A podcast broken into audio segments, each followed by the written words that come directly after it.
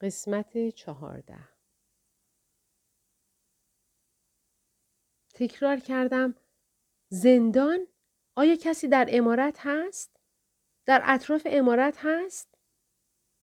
بله، تعدادی سرباز هستند. آنها لباس های متحد شکل سیاه پوشیدند. سیاه با سردوشی های طلایی. به لباسهاشان منگوله های طلایی آویزان است. کلاهخود سیاه با یه چیز طلایی. یه چیز نکدار که بالایش طلایی است و یک همایل سرخ.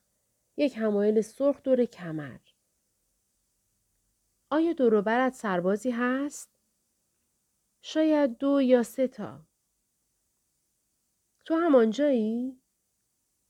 من همینجا هستم ولی نه در داخل ساختمان. اما همین نزدیکی ها هستم. به اطراف نگاه کن. ببین خودت رو پیدا می کنی؟ کوه ها آنجا هستند و علف ها و ساختمان سفید. ساختمان های دیگری هم هست؟ اگر هم ساختمان های دیگری باشند نزدیک این یکی نیستند. یکی از آنها را می بینم. مجزا. یک جور دیوار پشتش هست. فکر می کنی قلعه یا زندان یا همچه چیزی باشد؟ ممکن است اما خیلی پرت افتاده است. چرا این برای تو اهمیت دارد؟ مکس طولانی. آیا اسم شهر یا کشوری را که در آن هستی میدانی؟ جایی که سربازها هستند؟ همش اوکراین می‌بینم. تکرار کردم اوکراین؟ مجذوب گوناگونی دوره های زندگی او شده بودم. تاریخ سالی را می‌بینی؟ به یادت می آید؟ یک دوره زمانی؟ او با تعمل پاسخ داد هزار و هفتصد هزار و هفتصد بعد حرف خود را اصلاح کرد هزار و هفتصد و پنجاه و هشت هزار و هفتصد و پنجاه و هشت سربازهای زیادی اینجا هستند نمی‌دانم چه کار دارند شمشیرهای بلندی دارند که قوسی است پرسیدم دیگر چه چیز می‌بینی یا میشنوی یک آبشخور می بینم که اسبها را آنجا آب می دهند. سربازها اسب سوارند؟ بله. آیا سربازها اسم دیگری هم دارند؟ آیا همدیگر را به اسم خاصی صدا می کنند؟ گوش کرد. چنین چیزی نمی شنبم. تو هم در بین آنها هستی؟ نه. پاسخش دوباره از زبان یک بچه بود. کوتاه و اغلب تک هجایی. ناچار بودم مصاحبهگر بسیار فعالی شوم. اما آنها را از نزدیک می بینی، نه؟ بله. تو در شهری؟ بله. آنجا زندگی می کنی؟ گمانم بله. خوب است. ببین می توانی خودت و محل زندگیت را ببینی؟ لباس های کهنه و پاره می بینم. یک بچه می بینم. یک پسر بچه. لباسهایش خیلی کهنه پاره است. سردش است. آیا او خانه هم در این شهر دارد؟ مکس طولانی. ادامه داد. چیزی نمی بینم. ظاهرا در ارتباط برقرار کردن با این زندگی دچار مشکل بود. پاسخهایش مبهم و به نحوی نامطمئن بود. بسیار خوب. اسم این پسر را میدانی؟ نه. چه اتفاقی برای این پسر میافتد؟ با او برو ببین چه خواهد شد. یکی از کسان او زندانی است. یک دوست، یک خیشاوند. پاسخش کوتاه بود. گمان می کنم پدرش باشد. تو آن پسری؟ مطمئن نیستم. احساس او را درباره زندانی بودن پدرش میدانی؟ بله، خیلی میترسد. میترسد او را بکشند. جرم این پدر چیست؟ او یک چیزی از سربازها دزدیده. کاغذی چیزی. این پسر تا آخر هم درست نمی‌فهمد؟ نه، ممکن است دیگر هرگز پدرش را نبیند. او هیچ می تواند پدرش را ببیند؟ نه. آیا آنها می دانند پدرش چه مدت در زندان خواهد ماند؟ یا آیا زنده خواهد ماند یا نه؟ جواب داد نه. صدایش لرزید. خیلی ناراحت بود. خیلی غمگین بود. علا رقم اینکه شرح زیادی نداده بود به طور مشهود از آنچه می‌دید و تجربه می‌کرد سراسیمه بود. آیا می توانی حال آن پسر را احساس کنی؟ و ادامه دادم ترس و استراب او را آیا می توانی احساس کنی؟ بله. و دوباره ساکت شد. بعد چه شد؟ در زمان جلو برو. می‌دانم سخت است. در زمان جلو برو. یک اتفاقی خواهد افتاد. پدرش محکوم شد. حالا چه احساسی داری؟ به خاطر کاری که هرگز نکرده بود.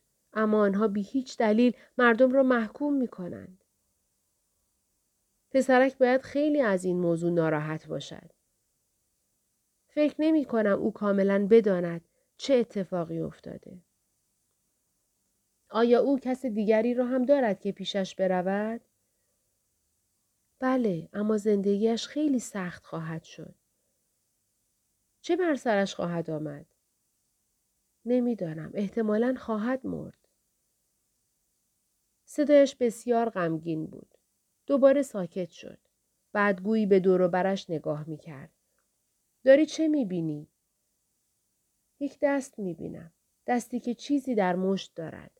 سفید. نمی‌دانم چیست. دوباره ساکت شد و دقایق سپری می شدند. پرسیدم دیگر چه می بینی؟ هیچ. تاریکی. یا مرده بود و یا به هر حال ارتباطش با پسر غمگینی که بیش از دویست سال پیش در اوکراین میزیست قطع شده بود. آیا پسر را ترک کردی؟ نجوا کرد. بله. داشت استراحت می کرد. از آن زندگی چه یاد گرفتی؟ چرا مهم بود؟ مردم را نمی شود عجولانه داوری کرد. باید با دیگران منصف باشیم. با قضاوت عجولانه بسیاری زندگی ها را خراب می کنیم. زندگی آن پسر به خاطر آن قضاوت در مورد پدرش کوتاه و دشوار شد؟ بله. دوباره ساکت شد. حالا چیز دیگری می بینی؟ چیزی می شنوی؟ نه. دوباره یک پاسخ کوتاه و سکوت. این زندگی کوتاه به دلایلی مشخصا فرسایشی و تنبیهی بود. به او تذکر دادم استراحت کند. استراحت کن. آرامش احساس کن. جسمت در حال درمان خود و روحت در حال استراحت است. آیا حالت بهتر شده؟ سر حال آمدی؟ برای آن پسر کوچولو سخت بود. خیلی سخت. اما حالا دوباره استراحت می کنی. ذهنت می تواند تو را به مکانها و زمانهای دیگر ببرد. خاطرات دیگر. داری استراحت می کنی؟ بله. تصمیم گرفتم تکه های رویایی را که راجب آتش سوزی خانه دیده بود پیگیری کنم.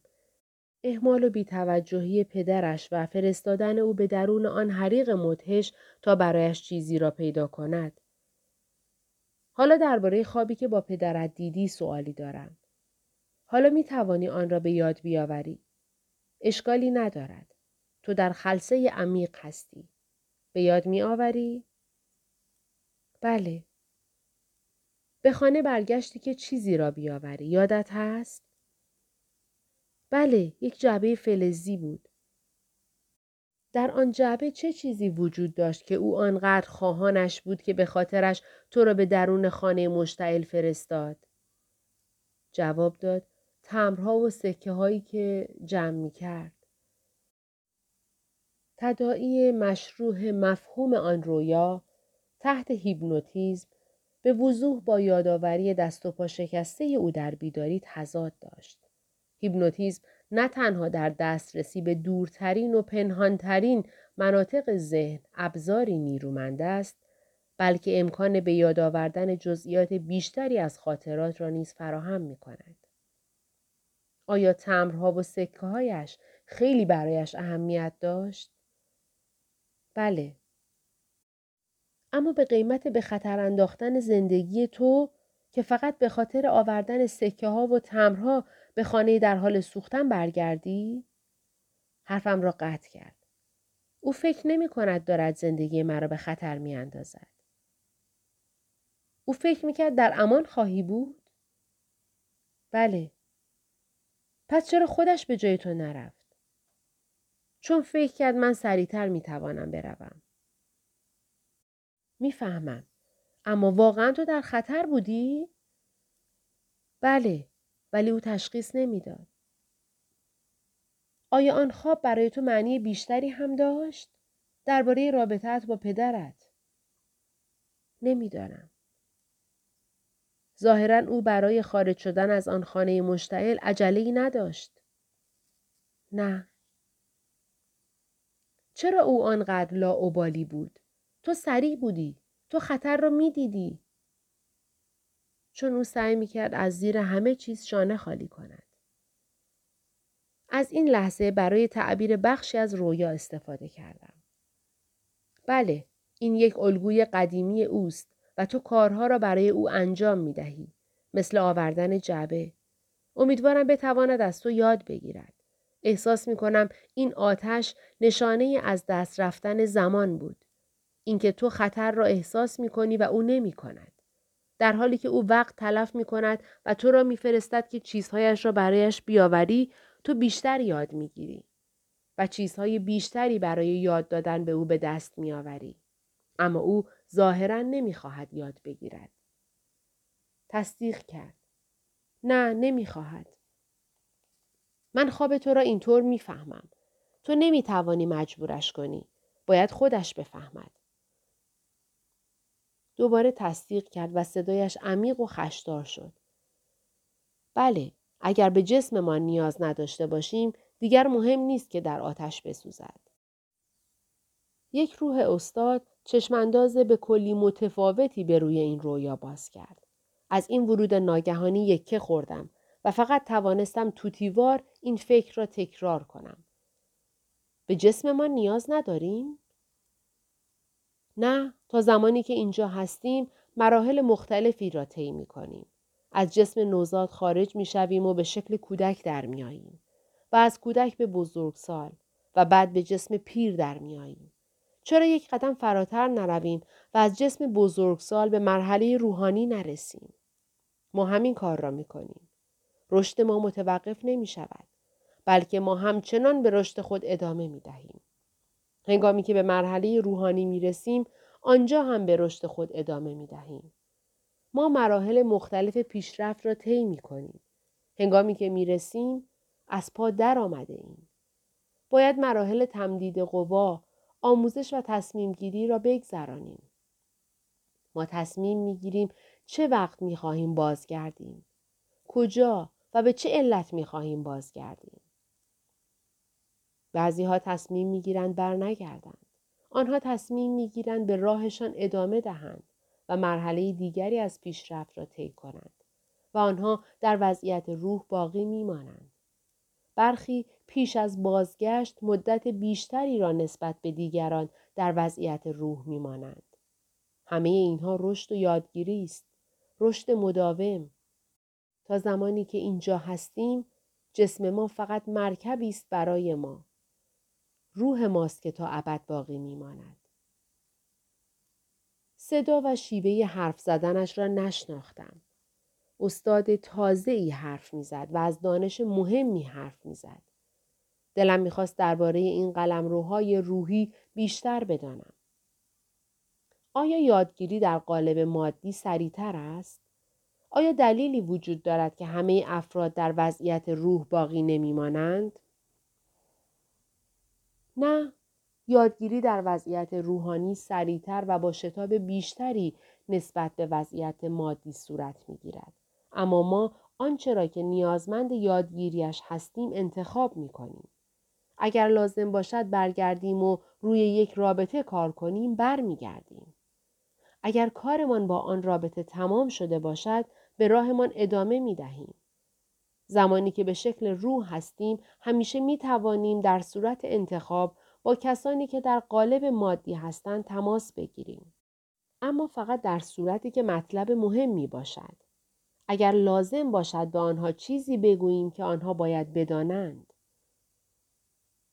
این تماس چطور انجام می شود؟ پیام چگونه به شخص می رسد؟ کاترین در مقابل حیرت من پاسخ داد. نجوایش سریعتر و شمرده تر شد. گاهی اجازه داریم در مقابل شخص ظاهر شویم و به همان شکلی که در اینجا داشتیم دیده شویم. در مواقع دیگر ارتباط ذهنی برقرار می کنیم. پیام ها گاهی به رمز است اما غالبا شخص می‌فهمد مربوط به چیست. آنها درک می کنند. این یک ارتباط ذهن با ذهن است. با کاترین حرف می زدم. این دانشی است که اکنون داری. این اطلاعات، این عقل که بسیار مهم است، چرا در بیداری و در قالب مادی در دسترست قرار ندارد؟ لابد نمی‌توانم بفهمم. گنجایش درک آن را ندارم. پس شاید من بتوانم به تو یاد بدهم آن را درک کنی طوری که تو را نترساند و طوری که تو یاد بگیری. بله. وقتی صدای استادان را میشنوی آنچه آنها می‌گویند شبیه به همین چیزهایی است که تو الان به من می‌گویی. تو باید مقدار زیادی از این اطلاعات را همراهت داشته باشی. من مجذوب خردی بودم که او در این وضعیت داشت. به سادگی جواب داد بله. و این از ذهن خود تو می آید. ولی آنها این خرد را در ذهن من گذاشتند. پس به این ترتیب او اعتبار این خرد را به استادان می‌داد. دریافتم. بله، چطور می توانم در ارتباط با تو این دانش را به تو برگردانم به نحوی که از شر ترسهایت خلاص شوی؟ به نرمی پاسخ داد تو همکنون این کار را کرده ای. او حق داشت. ترسهایش تقریبا به کلی از بین رفته بود. به محض شروع بازگشت به گذشته با کمک هیپنوتیزم بهبود بالینی او به طرز عجیبی سرعت گرفت. اکنون چه درس هایی باید یاد بگیری؟ مهمترین چیزی که در این زندگی باید یاد بگیری که بعد از آن بتوانی به پیشرفت و موفقیتت ادامه بدهی چیست؟ به سرعت پاسخ داد اعتماد. او فهمیده بود وظیفه اصلیش چیست. در حالی که از سرعت در دادن پاسخ متقابل او شگفت زده شده بودم تکرار کردم اعتماد؟ بله من باید ایمان پیدا کنم اما به دیگران هم باید اعتماد کنم. من به آنها اعتماد ندارم. من فکر می کنم همه می‌خواهند به من صدمه بزنند. این باعث می شود از موقعیت ها و افرادی دور بمانم که در واقع نباید دور باشم. این باعث می شود با کسانی بمانم که لازم است از آنها ببرم. هنگامی که در این وضعیت فوق آگاه بود، درون بینیش خارق العاده بود. او نقاط ضعف و قوت خود را می‌دانست. می‌دانست چه قسمتهایی نیازمند توجه و کار کردن است و می‌دانست برای بهبود آن قسمتها چه باید کرد. تنها مسئله این بود که این بصیرتها باید به زمیر خودآگاه او می رسید و در دسترس زندگی بیداری او قرار می گرفت. روشنبینی فوق آگاه مجذوب کننده بود اما به خودی خود نمی توانست زندگی او را متحول کند. پرسیدم این افرادی که باید از آنها ببری چه کسانی هستند؟ مکس کرد. من از بکی می ترسم. از استوارت می ترسم. از اینکه از آنها آسیبی به من برسد. آیا می توانی از آنها ببری؟ کاملا نه. اما از بعضی از افکارشان می توانم جدا شوم. استوارت سعی می کند مرا در اسارت نگه دارد و موفق هم می شود. او می داند که من می ترسم.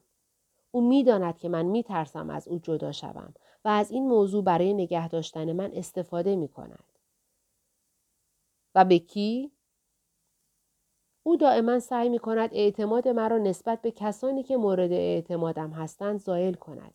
وقتی من خوبی ها را می بینم او بدی ها را می بیند و سعی می کند تخم این بدبینی را در ذهن من بکارد. من دارم یاد می گیرم به کسانی که باید اعتماد کنم.